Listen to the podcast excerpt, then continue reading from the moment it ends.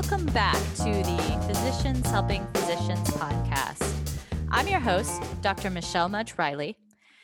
I changed careers back in the early 2000s and I found it very difficult. So I made it my mission at that point to help other physicians who were looking to figure out a career transition or what to do to diversify their career with a side gig or multiple different small careers. Today, we have a really cool guest, Dr. Jen Tang, who's going to tell us all about what she's doing and has done in her career, as well as her side gig. So let me just give it up to you, Jen. Um, give us a little bit of information about your background and, and what you're doing. Sure, Michelle. Thank you so much for having me on here today. This is really exciting. Um, so my background is um, I did my undergrad and med school at Cornell. Um, and I did my residency at Robert Wood. So my husband and I are both from New Jersey, and um, that's where we wanted to be. I am trained in internal medicine, um, and also a few years after residency, I trained in acupuncture at Harvard Medical School. Wow! Oh my gosh, that is super cool. What made you pick that program and get mm-hmm. interested in acupuncture? Well, you know, it's interesting. I have always been interested in alternative methods and the holistic view of patients. Um, so I actually did um, in my medical school an elective on acupuncture, and we went up to the Bronx and did points on the ear for people who were being treated for opioid addiction. And I heard some really amazing testimonials about how they had been in and out of rehab centers, and this was the only thing that consistently worked for them. So I was really blown away by their testimonials, and I decided that, you know, once my life settled down and I had the chance to after residency, that I would want to get trained in acupuncture as well. Wow. Okay. So you finished residency, and then did you go straight into that program? No, I took some time to um, make my family. um, I have three boys who are adopted from Taiwan, so I sort of did that in between. wow. Oh my gosh, that is a full time job in and of itself. wow. Yes. Okay. So so you you took some time off. Did you practice during that time when you were raising your boys? Yes, um, I actually started off right after residency, went into a small group private practice with a couple other internists. Gotcha. Okay. And so you practiced really traditionally for a while, it sounds like. I did. And, you know, I think that was appropriate for me at the time when I was a young adult and um, when you know, before I was so established um, with my family. But um, what I found was that uh, after some time, the toll of running my private practice um, was was somewhat of a burden, especially um, you know the fact that when you run a business, you have to be thinking about it 24/7. And I often brought work home with me um, and wasn't around as much uh, for my kids. And also, I think, you know, once you have children, you want a little more of a stable, predictable income, um, which was not the case when I was in private practice. Yeah, I can definitely empathize. Yeah. So I have one child, not three, and I know three would be much, much harder. Um, but yeah, it's still hard with just one. In fact, I got a call from the school today. So yeah, I, I definitely get it. oh boy. I know. You dread those calls, right? yeah, yeah, I know exactly. Um, okay, so you decided to take some time off. Is that what kind of motivated you towards the acupuncture program, and, and what did you do with it? Well, actually, I didn't take time off. I I did. Um, I worked at the same time as I studied acupuncture, so it was a uh, course specifically designed for physicians. And I was able to do a lot of the coursework online with uh, the, then some weekend practicals where I would travel up to the Boston area um, to, you know, first practice on each other and then practice on volunteer patients. Wow, that is super cool. Um, would you mind if we posted a link to that program?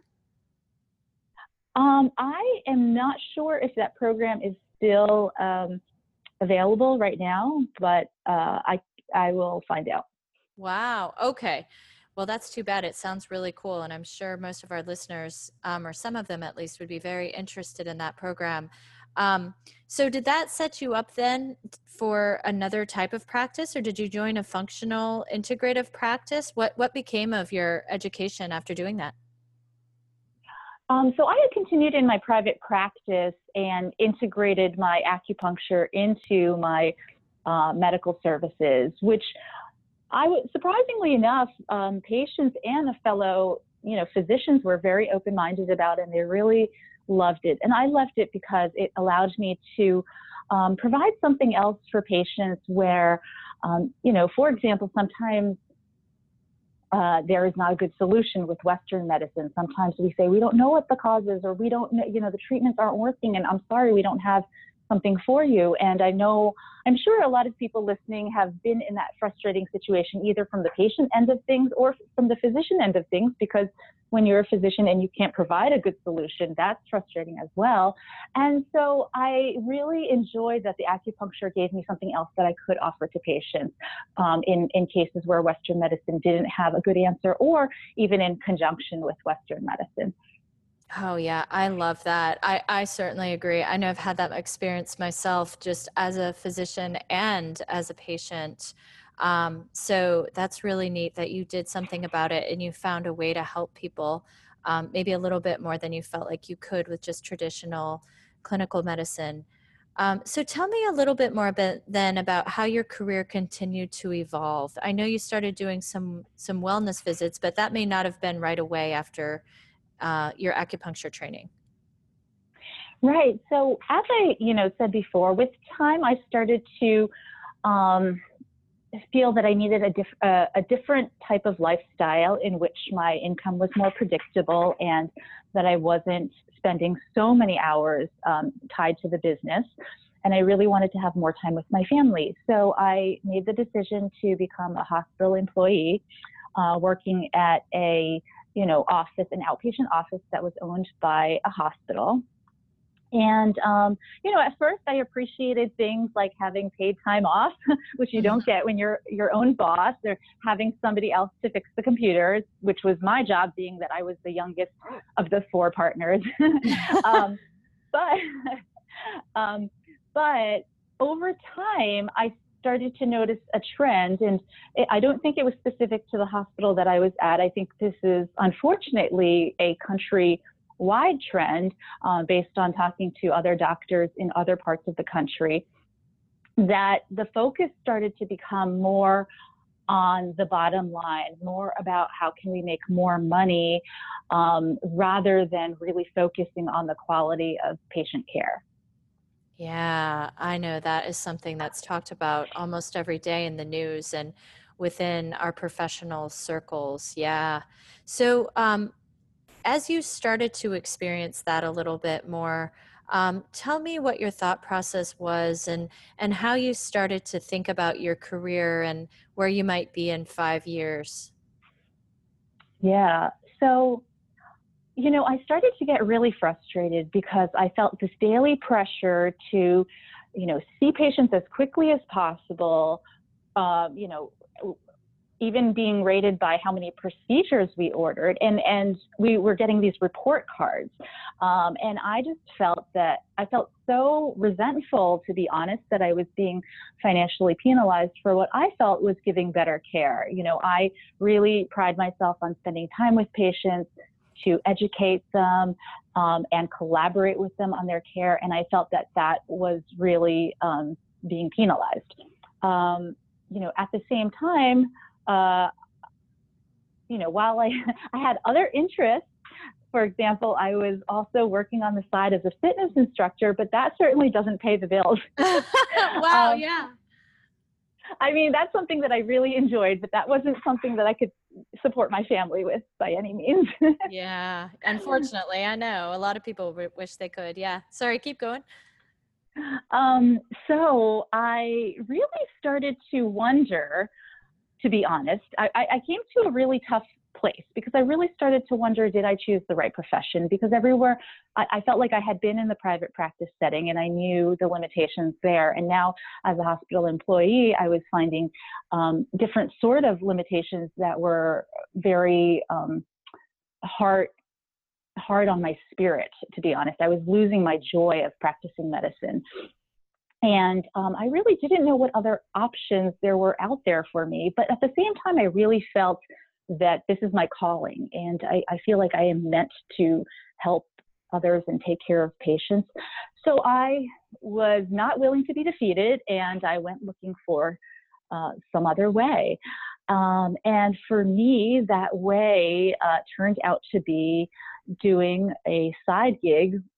Started off, I guess, as a side gig. Now it's more my main gig um, of doing um, having a global skincare business par- partnering with Rodan and Fields. Oh, wow. Okay. So I've heard a little bit about this from other people. Um, can you kind of debunk the junk for us on this and tell us? Because some people just hear that and they might think, oh, this is just another multi level marketing thing. Tell me why you've chosen it and and why you feel like it's been a good fit for you. Sure, absolutely. Um, you know, I don't blame other people for having these misconceptions because, to be honest, before I got involved with it, I did not understand anything about this company. I thought it was not for professional women like me. I thought it was for, you know, stay at home moms. Like, you know, you have that image of the the housewife in their 50s bringing Tupperware to other people's yeah. houses. That's what I thought it was. And I really did, had no clue also. Um, but, you know, I, I guess the thing is that I trusted my friend who told me about it, and so I was willing to listen to her with an open mind. Um, I was also extremely desperate for a solution to my situation. um, yeah. so I think the main things that stood out to me about this company um, were one that these are doctors Rodan and Fields. They are Stanford trained dermatologists who created Proactiv. And so almost everyone has heard of Proactiv, even if they don't know who doctors Rodan and Fields are. And so they already have a reputation as successful entrepreneurs around the globe. Um, and, you know, the, the company started off in a very traditional way in high-end department stores. Um, they actually were a number one seller at Nordstrom, where they were partnered with Estee Lauder. Um, but the doctors bought the shares back from them because they actually started to see um, that people were changing the way they buy things and people were starting to buy online and use social media to get the recommendations of their friends. And so in 2008, they made an intentional business decision to change the way they do business to this, you know, direct sales model. And now instead of paying millions of dollars for advertising, they um, allow brand ambassadors like myself to earn commission. Um, and it's turned out to be a successful idea because in, uh, in that was in 2008, and eight. And now we are the number one skincare brand in North America. So I guess I mean the numbers honestly speak for themselves. wow. So tell the listeners, talk a little bit about what your day to day life is like doing this work? Is it calling people sure. that you don't know, or is it asking your friends and family to buy from you? I think that's one of the biggest mm-hmm. Misconceptions, or I don't, I don't even know if it's a misconception because I, I don't know much about this. So tell us sure. a little bit more. Well, you know, I think that the what I love about this business is that it's a business based on relationships. And the way that I approach my business is very similar to the way I approach medicine, which is that I always try to have the best interests of the other person in mind. I try to um, really have in mind how I can serve them. So, tell me what a typical day is like for you. Oh, good question. Okay, well, I guess the simple answer to that question is that I'm having conversations, and these conversations can be in many different ways. Um, they can be in person, they can be on the phone, uh, text message, Facebook Messenger, or emails. Um, so, you know, there's a lot of flexibility in how I form my day based on um, whether I'm having in person meetings or whether I'm just doing things from my phone or my computer. Um, but I think that almost everyone who starts this business has this um, first this this hesitancy like I don't want to become that icky salesperson that people want to avoid, you know. And I think when we think of that that person, that person is pushy. They want something from you. They want to sort of, you know, take advantage of you and make money from you. And I will definitely say that if anybody leads their Rodan and Fields business this way, or anybody leads any sort of um, business of this sort in that way, um, that they probably will not be successful. Um, so the way that I look at it is that rather than convincing the person in front of me, I am trying to educate the person in front of me. Um, so, you know, wh- basically what I do is I share with people what we have to offer, what we have to offer through the products, and what we have to offer through the business. Um, and, you know, I can share this very genuinely because I've gotten such great benefit from both the products and the business. And um, that's what, you know, of course, sparked me to want to be able to do this. And I can share that very genuinely and I can be passionate about it. But if it's not for the other person, that is fine with me. And I feel like then I've done my job. Um, so, in a way, I, I find this work to be so much fun because it is about getting to know people.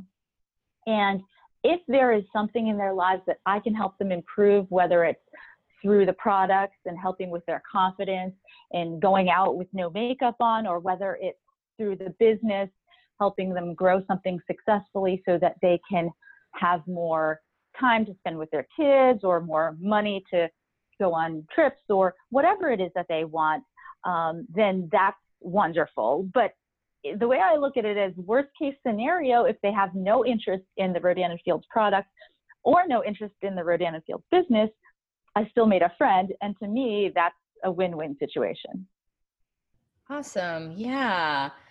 So it sounds like it's really just more about kind of getting to know people. And then if they hear that what you're doing is appealing to them, then you're more apt to be giving them the information or talking to them about it but it's kind of just like opening the door a little bit to see if there's an interest there and if not then great you guys connect on another level and you know maybe your kids are you know both in soccer or something and then you talk about that or whatever. Right. Um, yeah but but then if they are interested then it does let them know that you can be one of those people or resources to give them a little bit more information on their own journey. Did i hear you right? Absolutely. Yeah, absolutely. I and I actually that's a great analogy. I would say like opening the door because what I think of it as, you know, it opens the door and I invite them to come in, but they don't have to come in that door. Um, and I'm not pushing them through that door either. So it's sort of an invitation, as you said. And you know, I always like to ask people and be respectful, like. Are you interested in hearing more about the product? Are you interested in hearing about the business? Because I'm not going to you know, push all that information on them if that's not something that they want. So yes, I always invite. That's a great yeah. way of thinking of it. So th- I, I hope that answers your question. yeah. Well, yeah. So I guess I'm still wondering how would someone get started in this and know if it was for them? Because you, I know you mentioned this was a side gig and now it's it's more of a full time thing. Did you start out by making hundreds of calls a day to build up your clientele, or how did it work? Uh, no, I started this business in May of 2016. And I guess the initial thing is that, you know, I, I, I started telling people what I was doing um, and just offering, you know, are you interested in hearing about products or the business? And sure, you get a lot of people saying no, but that's okay. And you have some people saying yes. And the nice thing is that a lot of, you get a lot of growth by word of mouth. Um, you know, one of my first customers was my sister-in-law, um, who lives in uh, Denver. Uh, she's an anesthesiologist. so she rotates through many different hospitals. And uh, what was happening is that people started noticing her skin and her lashes, and everyone started asking her, What are you doing? So she referred a bunch of people to me. Um, and you know, and after some time, I said, "Well, why don't you do this yourself too?" And now she is a is a big business builder. Um, you know, and here I was in, in Princeton, New Jersey, and there she was in Denver. And so now I have a lot of customers and a, a big team in Denver. So I think it's nice in that it's, yeah, it, it starts off maybe with your, with your uh, close network. And I think a misconception when you first start is who you think will be interested in this oftentimes are not the people who end up being interested. So I have learned never to prejudge because you don't know what other people's priorities are. Um, but uh, a lot of it does spread by word of mouth, and I guess you just have to, you know, allow people to understand that this is what you're offering. Yeah, yeah.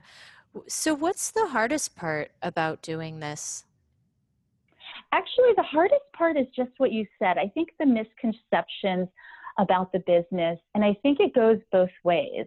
Um, I would say that, you know, m- misconceptions being very negative about the business, um, that this is, you know, some sort of pyramid scheme, which is kind of, I don't know if people know what a pyramid scheme is, but it's illegal. And, you know, we certainly wouldn't have been a billion dollar brand or featured in, you know, Forbes, New York Times, Harvard Business Review, um, if we were a pyramid scheme. Um, and I think on the other end of the spectrum, is the misconceptions that are too optimistic about the business. Because I tell everyone, you know, this is not some get rich quick business. Um, if you are, I mean, I have plenty of people who love this as truly a side business. They treat this as a hobby and they spend, you know, a very few hours working in their business and earn a a side income that you know just gives them a little more spending money and that's fine. But if you are a serious business builder um, I, i'm very realistic with people and i say you are going to be underpaid for your efforts in the first few years and then after that you're going to be overpaid for your efforts for the rest of your life if you keep going at it. Um, and that's true and i like to you know to set people's expectations up correctly um, because sure, it can be really frustrating in the beginning um, when you feel like things are not moving as quickly as you'd like. Yeah, that's a really great way to think about it. I like how you looked at both sides there because it's so true. I mean, nothing is perfect. There's no perfect job. There's no perfect opportunity. Nothing's gonna, you know, get you rich quick. Um, mm-hmm. So, so that that's really great perspective to give. Um, so tell me, give me some tangibles here. How much can someone make doing this? Like, have you replaced your income? I have not, but I do plan on it, and I'm well, I can't say, but I, you know, for sure, but I'm projecting in the next year. I've been doing this business for two years now. Um, I, and I think that that's, um, it's very feasible that within the next year, a total of three years in business, that I will be replacing my physician income. Um, and I believe, and, and, and so the, the, to me, what's great is it's not a question of if, it's a question of when. And I've seen so many other physicians before me do it that I know I certainly have the capability of doing it. It's just um, a matter of, of time. Yeah, well, and hard work, it sounds like, because this isn't something where you just sit back and um, call your friends and, and it grows. This is something you do have to work at. Right. And you know, what I tell people is that the hardest, you know, it, it is actually pretty simple to open your mouth and, and tell people that this you're doing this business and to tell, tell people you you know ask people if they're interested in products or the business when people ask me what the hardest part of this business is, I tell them it's it's facing rejection, and it's very hard, I think, for us not to take that personally. Um, but the truth is, these products and this business is not going to be for everyone, and that's okay. Um, but you know, if you come out of if you go at your business with a perspective of serving others, you will find the right people who really can benefit from the products and the business, and then your business will thrive. Yeah, that's so true. Yeah, well, thanks. I really like the authentic perspective you put on this. I just, I see so much about um, different people doing different side gigs like this, and I really wanted to get the real scoop on what it was like. And so, thank you. Is there anything you'd like to leave the listeners with? Um, I would just say, I mean, I'm guessing that if you are tuning into this podcast, you might be at a crossroads like I was a couple years ago of trying to figure out whether or not um, you want to stay in medicine. Um, and I would just encourage people to follow their hearts, as cheesy as that might sound. I still feel that my calling is to, to be a doctor. And I didn't see a way around the obstacles that I had um, before, but I wasn't willing to give up on what I feel that my calling and my purpose in this life is. Um, and whether or not this type of side gig or something else is right for you, I just want to encourage everyone that I I believe that you can find a way to do it. That's great. I love the positivity. That's always what I'm uh, trying to promote as well because it is so easy to get negative and so easy to get frustrated as you're trying to figure out what's the right path. And so many people have different advice and there's so many different stories out there. So um, keeping positive is a great last recommendation for people. Um, what are the best resources for someone who might be interested in this? And um, if they want to take that next step and get involved what would what would you suggest?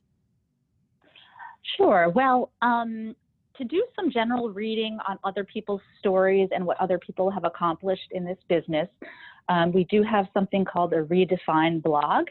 Um, and so it's redefine, R E D E F I N E dot Rodan and Fields dot com, um, all spelled out, which I guess we can, you can post the link to, I assume, right, yeah. at a different time. Yeah. And, um, and so that gives some stories of other people who have done this business, have been successful to kind of uh, get a sense of what other type of people are doing this. Um, and the income disclosure statement is there too. So that's to just, you know, give everyone uh, the full transparent information. Um, but I would say that if you're really truly curious about looking into this, to you know, feel free to reach out to me, or if you have a friend who's doing this, um, talk to them because um, I don't think anything can replace a one-on-one conversation where we address the specific concerns that you have and how this can fit into your individual life. Yeah. And of course, I'll give you my email address so that people, you know, if people want to email me with questions, they, they can feel free to do that.